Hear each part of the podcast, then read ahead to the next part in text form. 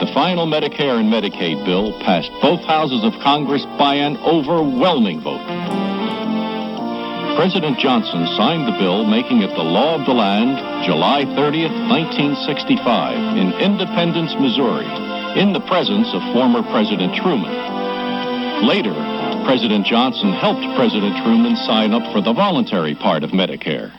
They told me, President Truman, that if you wish to get the voluntary medical insurance, that you'll have to sign this application form.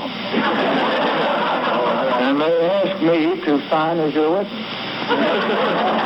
So you're getting special treatment since cards won't go out to the other folks until the end of this month. But we wanted you to know, and we wanted the entire world to know, that we haven't forgotten who is the real daddy of Medicare.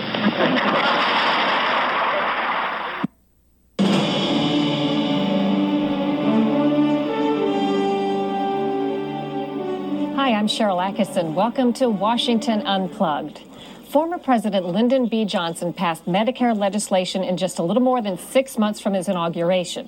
While his party held both houses in Congress, much like today, many felt his inside negotiations and political savvy sealed the deal. We'll have a discussion about how President Obama's health care cause could benefit from lessons of the president's past.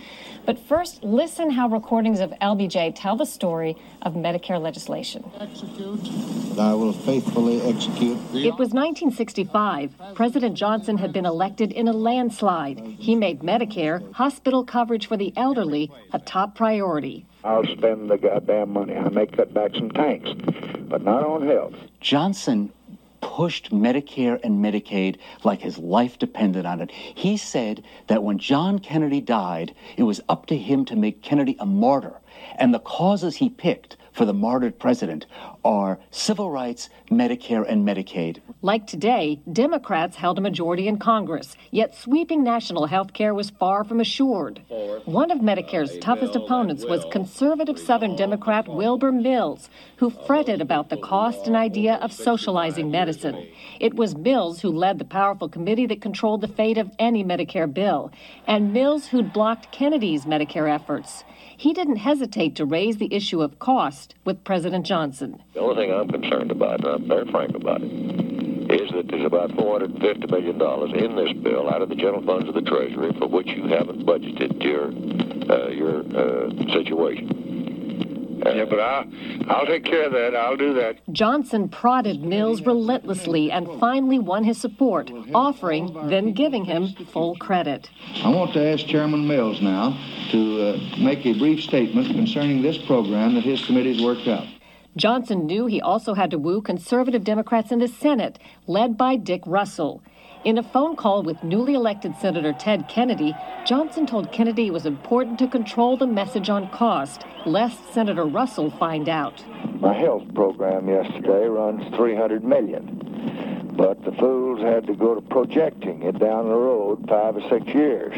And when you project it the first year, it runs 900 million. But the first thing Dick Russell comes running in and say, my God, you've got a billion dollar program for next year on health, therefore I'm against any of it now. Do you follow me? Right, right. Now, we don't want to stir up any more hornets than we have to. He thought that if people knew the full cost of Medicare, it would never have passed.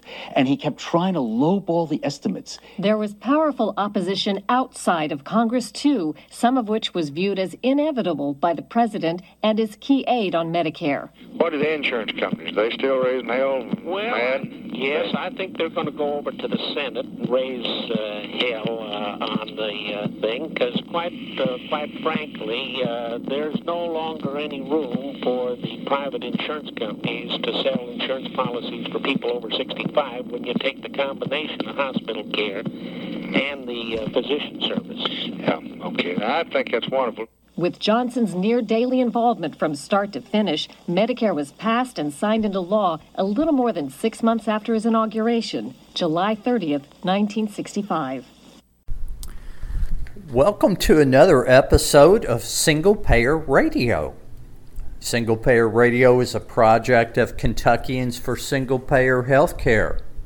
We are an affiliate of the Kentucky chapter of Physicians for a National Health Program, and we broadcast our program each week from the Heyburn Building in downtown Louisville. We believe a national, publicly funded, nonprofit single payer system is the solution to the current system that values profit over patients and leaves over 100 million of us in medical debt. And we're a long-standing community partner with WFMP 1065 Forward Radio. The views and opinions expressed on our show are those of the speakers and not the station. I'm Mark McKinley, a volunteer with the group. Single Payer Radio can be heard on WFMP 1065 on Mondays at 2 p.m., Tuesdays at 7 a.m., and Wednesdays at 11 a.m. If you can't pick up our radio signal, you can live stream us at forwardradio.org. You can also go to forwardradio.org and listen to past programming. WFMP 1065 is an all volunteer station. We rely on you for your ideas and our funding. Please join us. forwardradio.org. This week's episode is reporting from is reporting from Washington D.C. Kentuckians for Single Payer Healthcare members Steve Katz, Paul and Phyllis Hoppy, and I joined others from across the country in a march and rally to celebrate the 57th anniversary of the signing of Medicare into law and to call for an expanded and improved Medicare for All program. The event also served to demand an end to the privatization of our Medicare program. Wall Street and private equity firms are taking over our Medicare program. Special thanks to Lexington based KSPH member Steve Katz.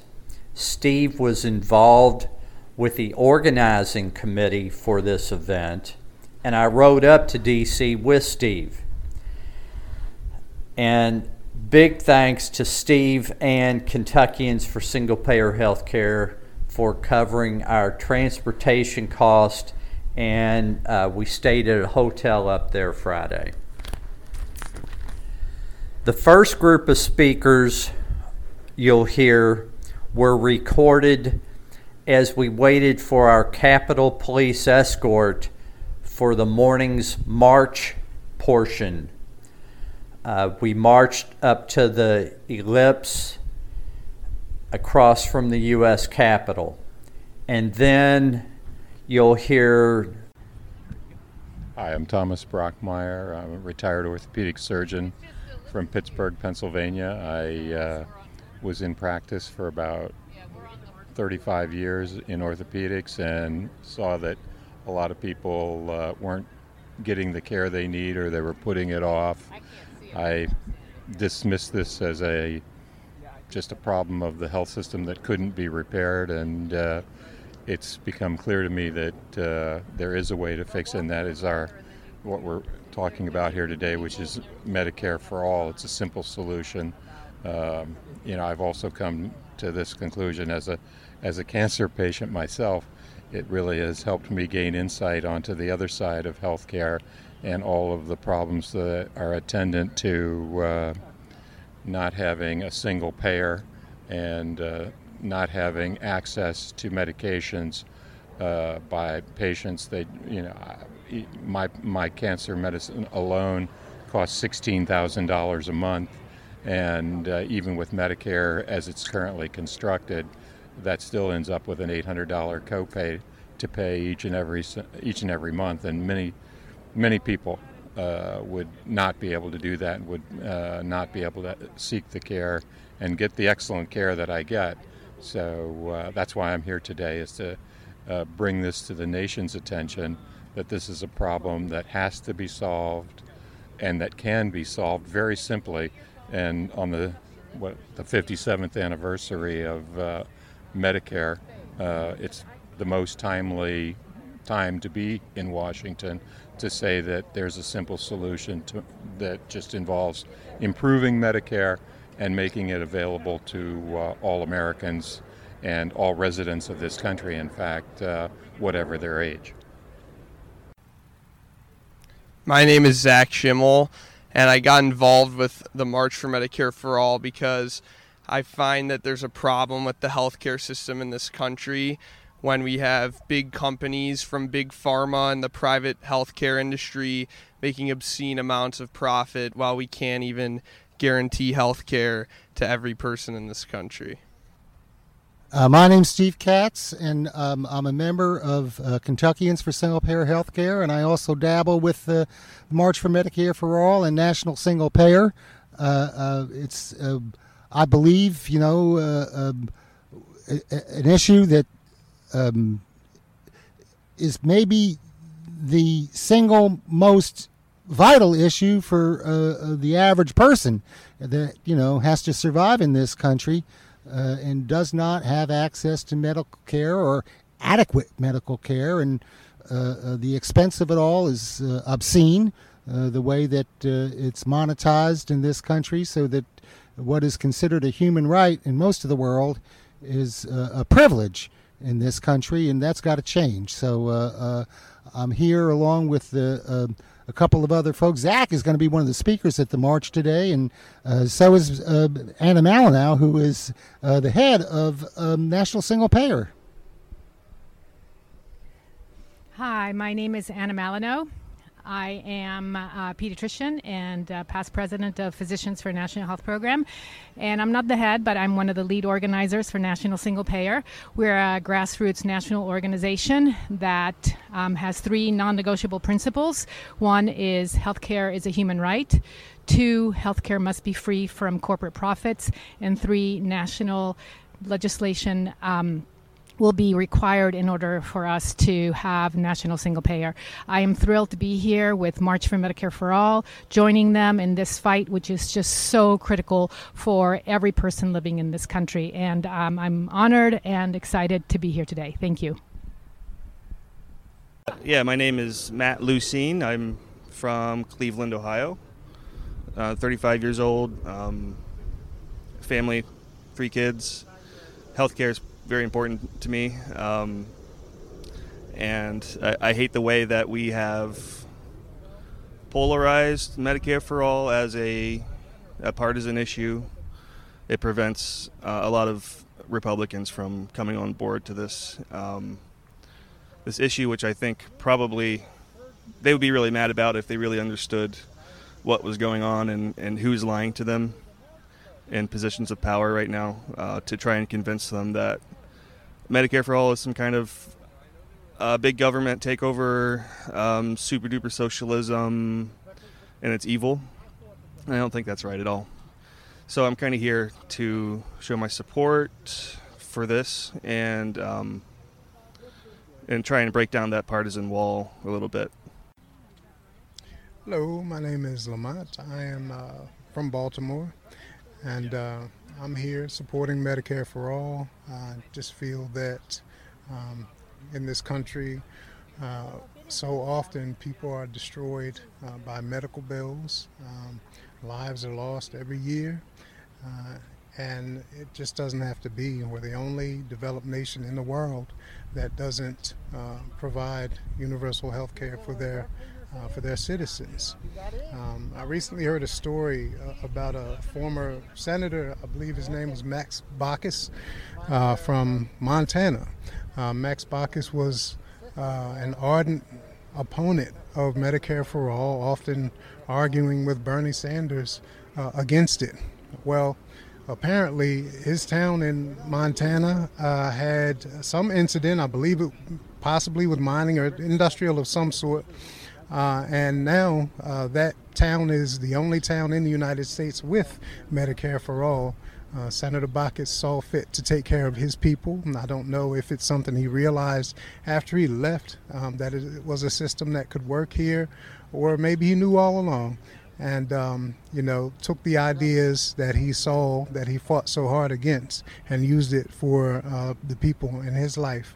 Whatever the case, I'm still thankful uh, for that gentleman and for that town for showing the rest of the country exactly what could be um, for all of us. It's very important. I just lost my mother last year um, in April, and uh, seeing you know the, the bills come in you know medicare was a huge huge help and i could not have taken care of her without it um, i was a primary caregiver for her and it made all the difference in the world to have that support um, if only uh, so many more of us uh, in all ages and all people could have that same uh, that same gift and that's exactly what it is a gift that can work um, the plan is there the money is certainly there um, you know, so much of the money that we spend on healthcare goes towards things like um, marketing and billing. I believe 21% of all uh, the money that we spend on healthcare is, goes towards to bill you.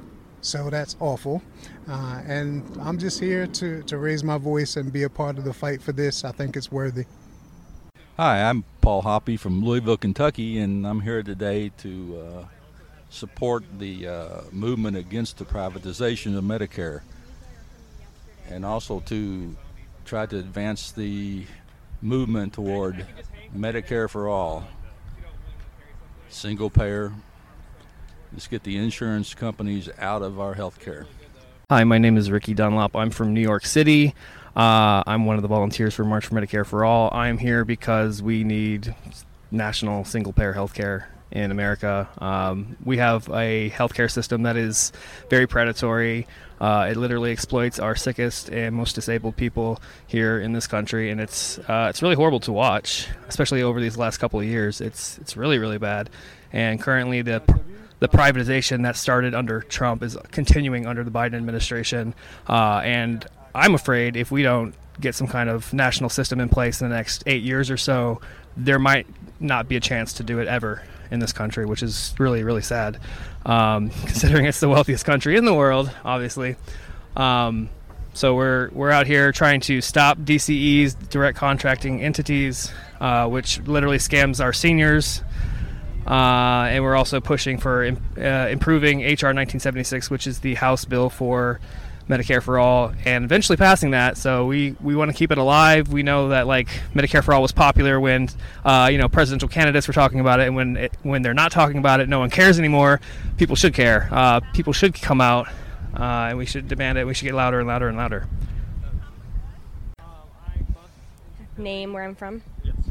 Hi, my name is Emily. I'm from Petoskey, Michigan, and I'm here because uh, healthcare is a human right. We're the only industrialized nation that doesn't have some form of single payer system. Um, and yeah, pro- Democrats, I think specifically for me, are profiting off of keeping Americans sick and dying and uh, riddled with massive debt. And so I'm here to really honestly show Democrats specifically and progressive Democrats who run on Medicare for all that um, it's time to do something about it. No more uh, egging on our votes just to absolutely do nothing for us and uh, and leave us sick, dying, and, and riddled with poverty and inflation and state violence and um, yeah, definitely here to, to show them uh, that we need Medicare for all, that we're out here and, and we're dying. It's violence. It's it's perpetuating violence against American people. So that's why I'm here. Hi, uh, my name's Anthony. I'm coming at you. Um, well, I'm coming here from Petoskey, Michigan. Um, I'm here because I'm, you know, I'm a little. T- um, I think everybody should be. I call this place Crook Central. Um, I mean, all the politicians come here to steal all of our tax dollars and put it towards endless wars or to give it to their rich friends that allow them to be in office. So um, I think the people need to basically mandate them ourselves, and that's what we're doing today by going to the Capitol and uh, basically not just advocating for healthcare for all. It's time to fight for it. Um, so yeah, I mean that's my biggest motivation for being here.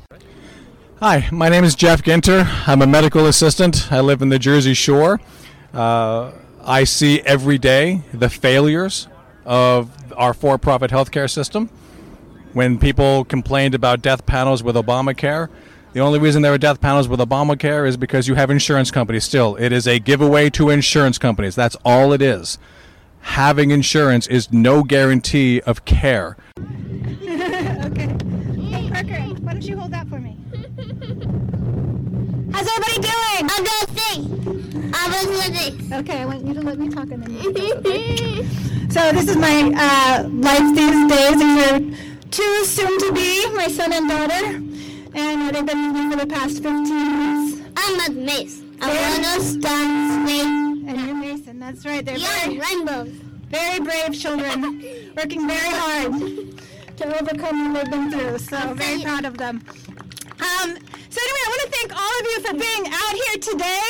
This struggle's gone on for a long time, and it continues, and it will continue until we win. Because one day we are going to win. We can't continue on this path. And I just wanted to quickly share a story with you about the power. Hey, Macy, you're gonna stand up. Um, the power of a small group of people, because sometimes we don't feel like we have power. But we really do. The powerful, the, the wealthy ruling class, they're afraid of us. They're afraid of us when we're effective. They're afraid of us when we're smart, when we take, you know, action, uh, serious, focused action. And back in 2009, 2010, when the health reform process was going on, here, I'll hold you, but you got to stay still. Um, there were a lot of, there were a lot of efforts to uh, shut out our people to create legislation which they succeeded in that would enrich the medical industrial complex. But a small group of us separated away from this. And these were progressive organizations that were facilitating the passage of legislation that would continue to discriminate against people, make healthcare unaffordable, and enrich the pharmaceutical and insurance corporations. But a small group of us decided that we were going to do what we could do. And we were focused. We knew that we had to go to the media. The media was not going to come to us. So we looked for those opportunities and we got ourselves inserted there. I, we knew that at the hearings, even when they allowed us, it was just performative. In fact, when I testified before the Health, Education, Labor, and Pension Committee in 2009, I was at the end of the table. I was off the table, literally. My chair was off the table. So we went to the briefings, we went to the Congress events, we went there and, and we went to their offices. Um, we, ex- we dropped paper cutouts of dead bodies in the offices of the senators with the number of people in their state that died due to lack of health care. And this, they actually had the nerve to call us and tell us that we were upsetting their staff. We said, how do you think their families feel? Um, unnecessary. But because of that, because of that pressure that was sustained and focused, we actually got a single payer bill to the floor of the Senate in December of 2009. We had no budget. we were just a small group of people that was very focused, and so you can do the same thing. That's the power that we have. We see just this week now, you know, for all its faults, and, and there are many reasons to criticize the climate legislation in the Senate right now for codifying the drilling of fossil fuels. But that wouldn't have gotten to where it was without sustained action and focused action and demand. So I want you to think of yourselves as powerful change agents and to do what you can to get yourself inserted into the conversation. Howard Zinn told us you need to go where you're not supposed to go, say what you're not supposed to say, and stay when they ask you to leave. That's how we win. And I just also want to remind folks that this struggle for our human right to health care is part of a broader struggle for health care in the United, for human rights in the United States. And I've been uh, acting in solidarity with a number of Latin American movements over the past years impressive what our friends and family members in Latin America have been able to achieve through real organized resistance and clarity about what they are fighting for. And so I urge you to learn from those movements because talk about taking on the ruling class of the United States. There are a lot of folks who have done that and have succeeded and are continuing to wage that battle, which we need to support. So I think of my friends in Colombia and Venezuela and Bolivia and Nicaragua who have had some real serious successes and Honduras lately. Um, so finally, I just want to remind you that what we're fighting for with our human right is what we call the people-centered human right. And that's a very important framing because we can't allow the ruling class to define what our human rights are for us. We have to organize and define what our human rights are. That's what people-centered human rights are. They're defined by the people and they are won through struggle. And that's what we will do. We will continue the struggle, even though I have a lot of attention now focused in other places as I need to. Uh, I am still with you in this struggle, and I will be for the long term. So thank you for being here today. Thank you for the work that you're doing, and thank you for allowing me to be part of it.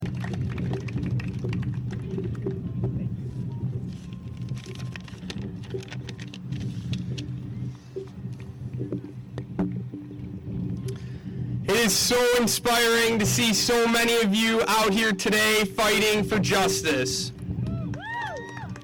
My name is Zach Schimmel, and I'm a 17 year old organizer for the group who worked so hard to put this all together today the March for Medicare for All. Let's give a big round of applause for the group.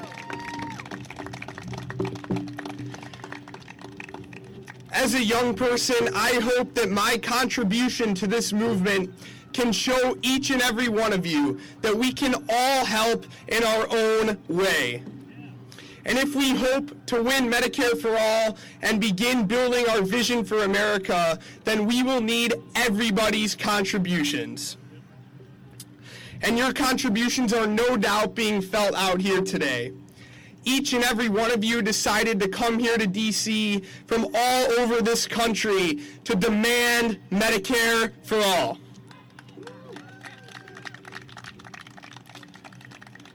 So together we stand here today in solidarity against the greed and corruption of big pharma and the private healthcare industry.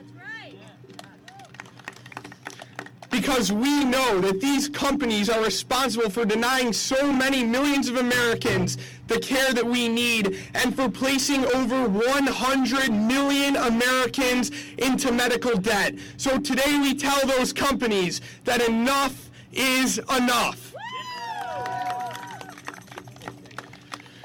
The unfortunate truth in America that we all know so well is that business interests are always prioritized before the interests of the people, and healthcare is no exception.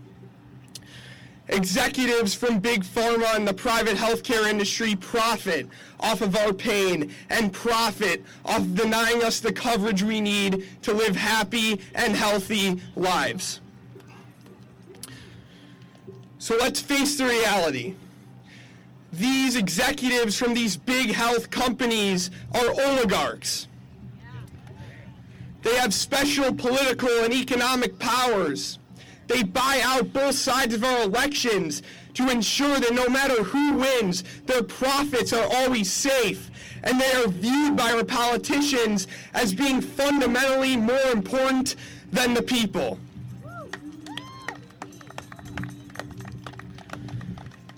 Through the absurd business first laws in this country, these oligarchs are able to legally buy out and own our government. In fact, today in DC, there are over 1,500 lobbyists from the private healthcare industry, so many of them in that building right behind me, but all of them working to undermine the needs and the will of the American people. To dismantle the influence of these oligarchs and their lobbyists. We must be united in a commitment to boycotting all political candidates who take money not only from the healthcare lobby, but from other special interest lobbies as well. Because we must be smart enough to realize that a politician has never and will never represent both the interests of the ruling class and the interests of the people.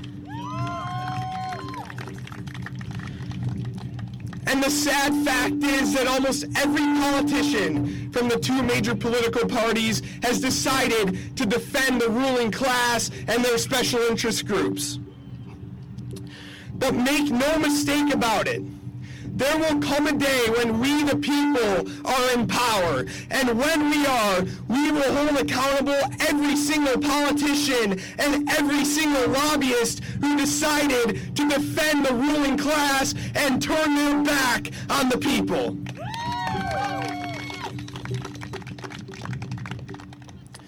So how do we work towards a day when we have Medicare for all and when we finally have a government that works for us?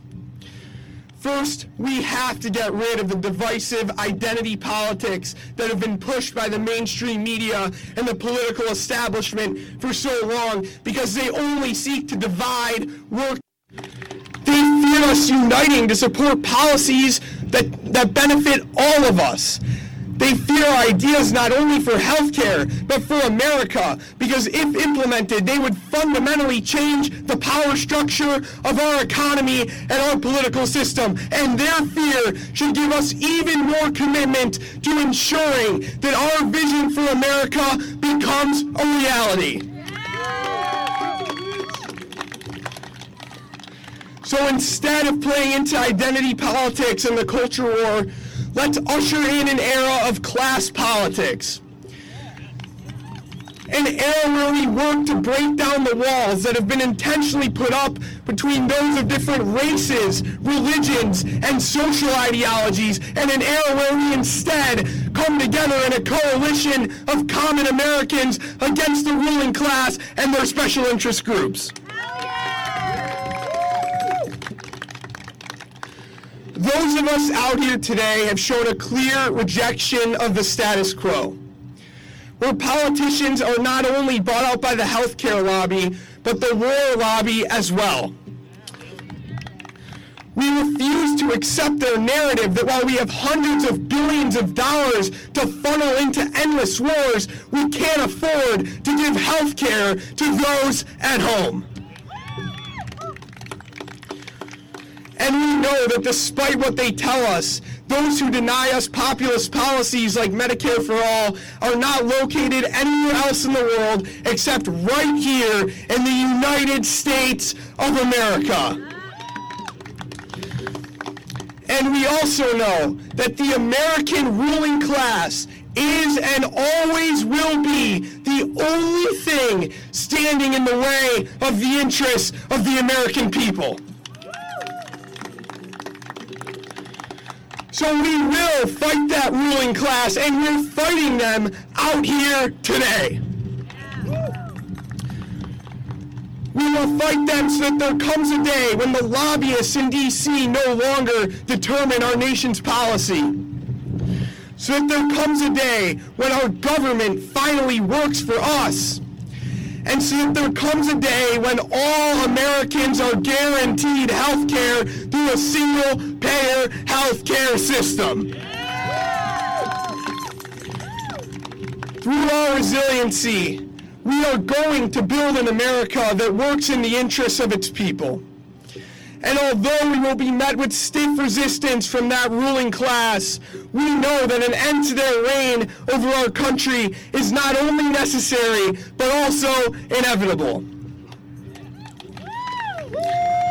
Because while they may have the wealth, and while they may have the financial resources, we have the power of the people, and there is nothing stronger than the power of the people. So together, we the people are going to win Medicare for all. And together, we the people are going to win so much more. Thank you, DC. Pittsburgh.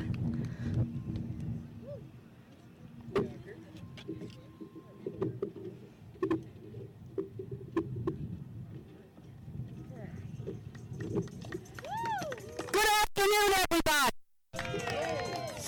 I want to congratulate us on our march, march and rally today. And we need to not be disappointed by the numbers. It just means that we've planted a seed. We need to organize and we need to spread the word and we need to build for a march next year that is 10, 100 times bigger. And we can do it. We all know that in the United States, we don't have a health care system. We have a health harm system whose purpose is to enable the CEOs and shareholders of private corporations to exploit us to get horrendously and outrageously rich, even though it's killing us. In this country, in this world, 1% of people in this world own 50% of the wealth in the whole world. And most of those people are right here in the United States. They're our oligarchy.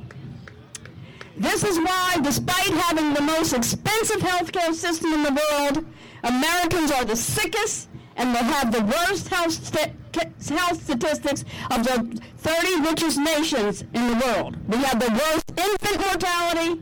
We have the worst maternal mortality. We have the shortest lifespan, and I could go on and on.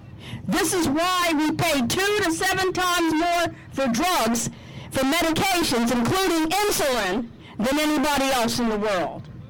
Why we have the longest and deadliest of wait times. 68,000 people die yearly and 1 million people die during COVID. So next time somebody tells you, oh, in those countries that have Medicare for all, that have single payer health care, they have long wait times. Well, why our wait times are so long? People die. And that's what you need to tell them. Why the majority of Americans are being crushed under horrendous debt of which medical debt is a large part, and at least 40% of Americans have medical debt of $5,000 or more. Why our jobs and why our states can prevent your right to control your body and your well-being by offering policies that don't include full reproductive health and don't include things like full mental health services why Americans have less free choice to see the doctors they want. Nobody wants to choose an insurance company. We want to see the doctors and healthcare providers we want. Yet we have less free choice than anybody else in the in the developed world to see who we want because the private insurance companies decide who we see. Why Americans are the only people in the richest 30 countries that have to do GoFundMe's to pay for needed care, and so on. Why don't we have single payer health care? In other words, improved Medicare for all. And how do we get it? We don't have single payer health care basically for two reasons. The first is that the private insurance companies, private hospital chains, and big pharma have banded together to form lobbying groups, the biggest of which is the Partnership for Americans' Healthcare Future, to pay off the president and your Congress people to work against your interests and for their greed. There have been studies that show that when the our oligarchs, when what they want is different from what we need, 85% of the time our politicians go with what those oligarchs want, not with what are the needs of the people. The second reason is that our politicians have, of both parties, have bought the oligarchy's line that their job is to enable the, the, the super wealthy to find more and more ways to steal from the public coffers to enrich them, enrich themselves at the public expense. These political leaders and public officials like Liz Fowler of CMS and the pol- po- politicians of both parties, and yes, Biden himself, have bought the line that despite all the evidence of increasing corruption and wealth inequality, that enabling these greedy fat cats to steal our public wealth to enrich themselves will somehow improve society. That's what's known as neoliberalism.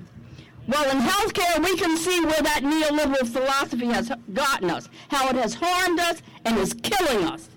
And, and the prime example is the 1 million COVID deaths. This is why when 70% of the public says it wants comprehensive public health care like Medicare for all, the government is proceeding with direct contracting and ACO REACH for Medicare and the dismantling of the VA. This is what President Biden, who received more money from these lobbyists than any other presidential candidate, meant when he said nothing will fundamentally change. The corruption of our politicians by these lobbyists and others like it is why your health care costs are going up while your access to care and freedom of choice to pick the health care providers you want is going down. This is why our government is now assisting these thugs in destroying Medicare and deprivatizing and dismantling the VA instead of improving this. According to the Federal Inspector General's Office, the Medicare Advantage companies, which are just private insurance companies, have defrauded the Medicare Trust Fund of at least $10 billion yearly, rapidly drawing down the fund to depletion. The Trump administration came up with an even better way to exhaust the fund through this program called direct contracting. When Biden came into office, did he stop that program? No. He just changed the name to ACO Reach like we were dum-dums and made a few cosmetic causes. Why? Because he's marching to the tune of the health-harming insurance and private equity industries to help them get rich at our expense, even if it kills us. This is why, despite massive evidence showing Americans are not overusing health care, they actually use it less than people in other developed countries. This, this is why the system is increasingly restricting our health care access and leading to greater, not less, racial inequality by, the, by increasing premiums, deductibles, and copays. This is why, despite massive evidence showing that this concept of value-based care is a failure in, in, in terms of containing healthcare costs and providing quality and equitable care, HHS and CMS are pushing forward privatizing programs like direct contracting and ACO REACH. Programs whose real purpose is to help greedy corporations fill their pocketbooks at your expense at the de- to the detriment of the public's health and even to kill you. This is the real reason why Jeff Bo- Bezos, I'm sorry, I call him Bozo, but Jeff Bezos, Amazon, has now come in for the kill. He's coming for the kill. He wants to get that money. He's not interested in your health care. The problem in our country isn't big versus little government. Government is the infrastructure by which a society gets its needs met. The problem is that the American oligarchs have stolen our government. They've stolen our infrastructure.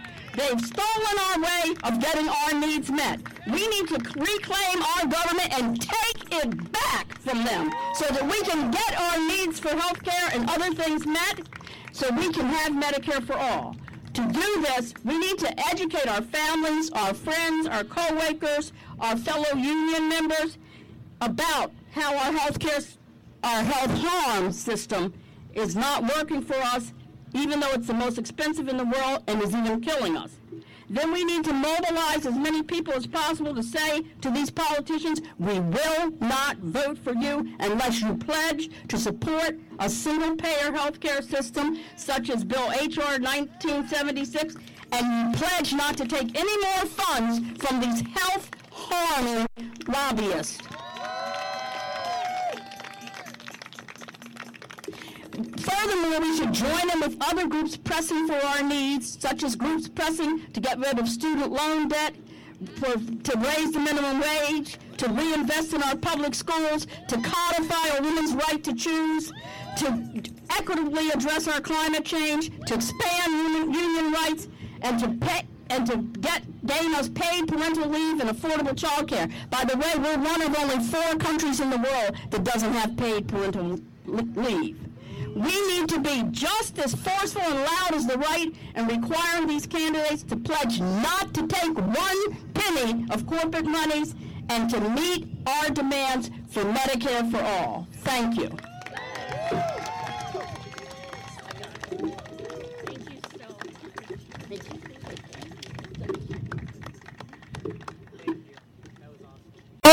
Single payer people, let, uh, thank you so much for hanging on. Uh, let's make some noise. What do we want? Medicare for all. When do we want it? What do we want? When do we want it? Everybody in? Nobody out. Everybody in? Nobody out. All right, I love that energy. Thank you, thank you. It's really great to be here.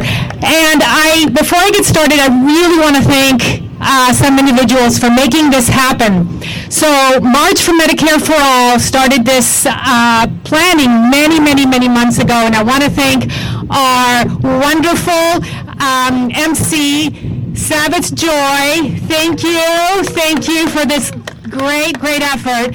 I want to thank um, all of our volunteers, and I'm going to f- forget some. Emily, Lauren, uh, Ricky, um, uh, okay, so I'm forgetting uh, already. Um, and then I also want to thank Elizabeth, who worked so hard. Unfortunately, she wasn't able to make it. And we are here because of Elizabeth. So thank you so much, Elizabeth. I want to thank our ASL. Thank you so much. I want to thank our all of our volunteers, uh, the people distributing all the water. Thank you. Um, you're making this a great success. And and uh, small small gatherings have really been been at the at, at the head of of big change in this country.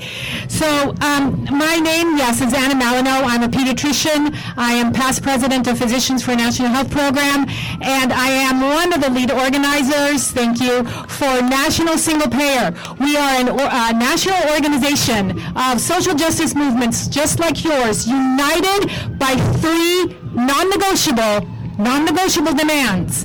One, healthcare is a human right. Everybody in, nobody out. Say it after me. Everybody in, nobody out. Two, healthcare must be free from corporate profit. Everybody in, nobody out. And three, healthcare can only be established through national legislation. Everybody in, nobody out. So let's go through our three demands. What does it mean when we say healthcare is a human right? Well, a human right starts at birth, not at 65. A human right means we do not go bankrupt from medical bills. Healthcare as a human right means everyone, from conception to death, has a right to comprehensive, accessible, affordable, universal, gender affirming, uh, anti-racist, non-incremental, equitable health care for all. Now, do you think this is going to be handed to us? No. Are we going to have to fight for it? Absolutely. Now, second demand. What does it mean when we say healthcare must be free from corporate profit?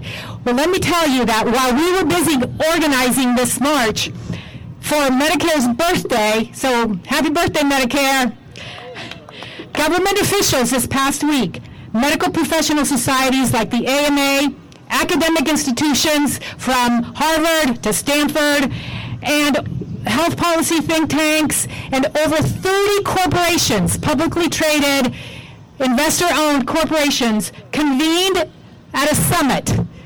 To do what? Do you think that they convened to protect Medicare? Absolutely not. They convened to hand Medicare to Wall Street. Yes, absolutely. Now don't let don't let them fool you. They hawk value, they hawk accountability, they hawk equity, as if corporations that created the inequality in the first place could ever achieve health equity. So, well, um, you think that Wall Street is just going to give up? no way, no way. We're going to have to fight for Medicare for all. Now, demand number three what does it mean when we say health care for all can only be achieved through national legislation? Well, should we leave Medicaid, Medicaid expansion to the states? Should we leave abortion rights to the states? Should we leave voting rights to the states? Should we leave health care rights to the states? Absolutely. States' rights have never moved this country forward. In fact, it's always moved us backwards. There is no incremental incremental program that can ease us step by step, state by state, to the removal of the corporate powers and to private insurance companies. Private insurance companies, corporate profits must be removed from the system through national legislation. Thank you. This is our crisis moment. COVID 19 has proven how ineffective, inefficient, inhumane, and honestly indifferent our healthcare system is. 1 million dead from COVID, 339,000 of which could have been prevented had we had a national health program. And I will tell you, all of us here today, we are going to be living two and a half years less because our life expectancy went down by almost two and a half years during the pandemic.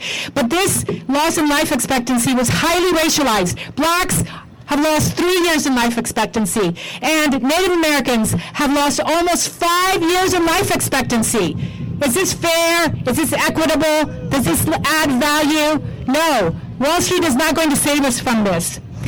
And while Americans died, the three largest health insurance companies, let's call them out United Healthcare, Humana, Anthem, saw their profits double.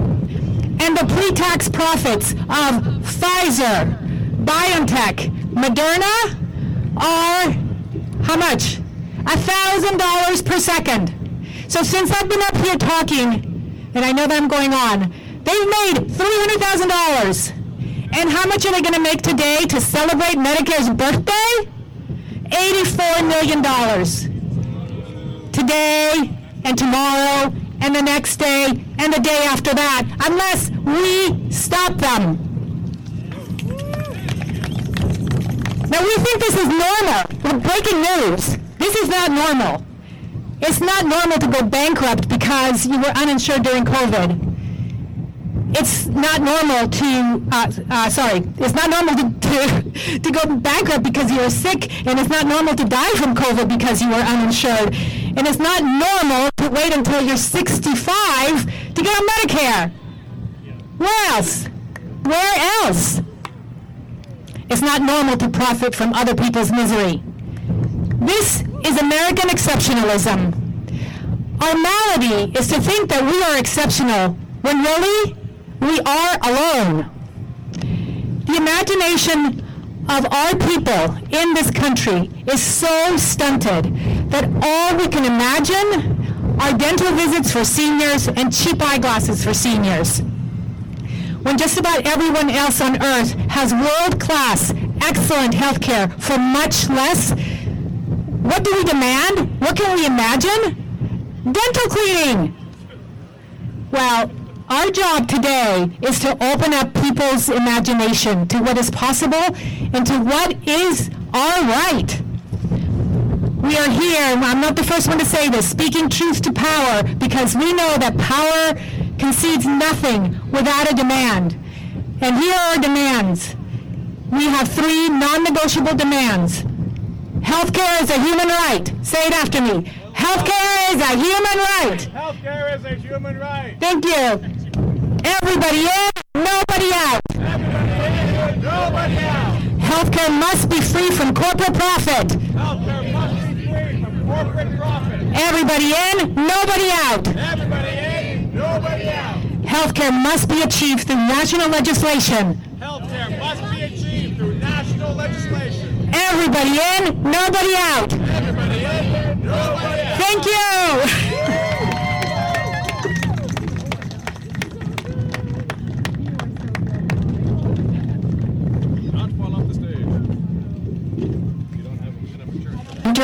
For more information about Kentuckians for Single Payer Health Care, you can go to our website, kyhealthcare.org, kyhealthcare.org. You could also follow the group on Facebook and Twitter, Instagram. Uh, the group meets twice each month, the first and third Thursday, and we meet by Zoom. If you would like to attend one of our meetings, you can reach out to Kay Tillow, our chairperson.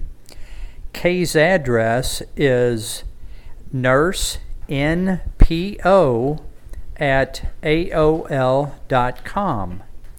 Nurse npo at aol.com.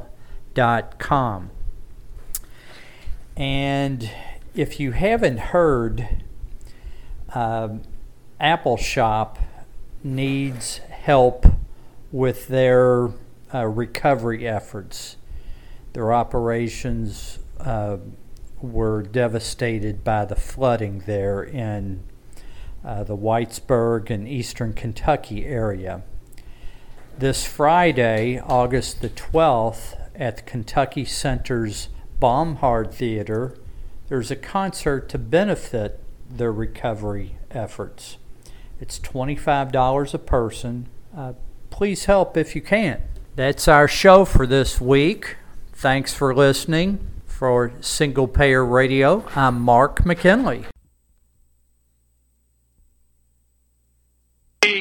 Searing memories in my life is being in a children's hospital in Boston with my son who had lost his leg uh, to cancer.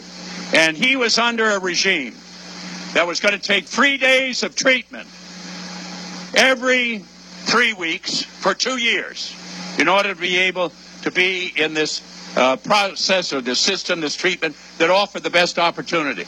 And it was being paid for, since it was an experimental, by NIH. And they paid for probably the first four months that I was in uh, that uh, particular regime. And after that, it demonstrated some success, and they stopped the, payments. But for all the other families, they didn't have the kind of health insurance that that had. It was $3,000 for every family every three weeks. And I listened to these families who's had their children had the same kind of affliction that my child had. And they said, look, we've sold our house. We have the $30,000. We have $20,000. We're able to afford it for three months, for four months, for five months. What kind of chance does my child have to be able to survive? I knew that my child was going to have the best because I had the health insurance of the United States Senate. And I knew that no one, no parent, no parent in that hospital had the kind of coverage that I had. That kind of choice for any parent in this country is absolutely unacceptable and wrong, my friends. And I can tell you this.